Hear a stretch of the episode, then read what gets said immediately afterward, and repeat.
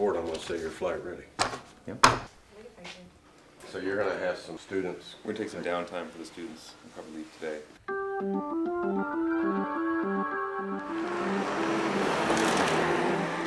What's in Kiruna? Well, we usually just go in and buy beer and go to the grocery store. There's a good cafe. There's a good cafe.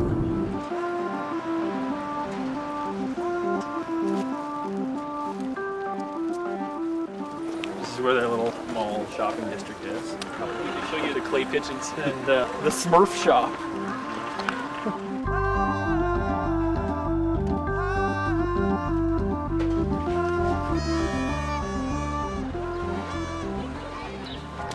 We should go by the church. The church is really beautiful.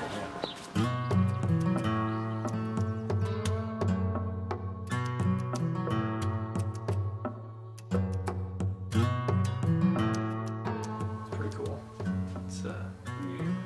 Unusual. Yeah. The big, huge mine in the middle of town.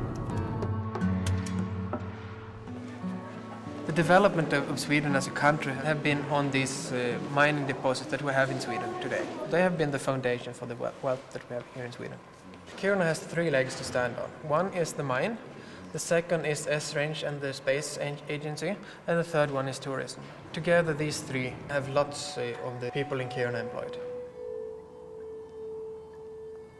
You could almost go in it when we got here, but it still looked like an ice hotel. That's what we get for coming in the summer. Ice ruins.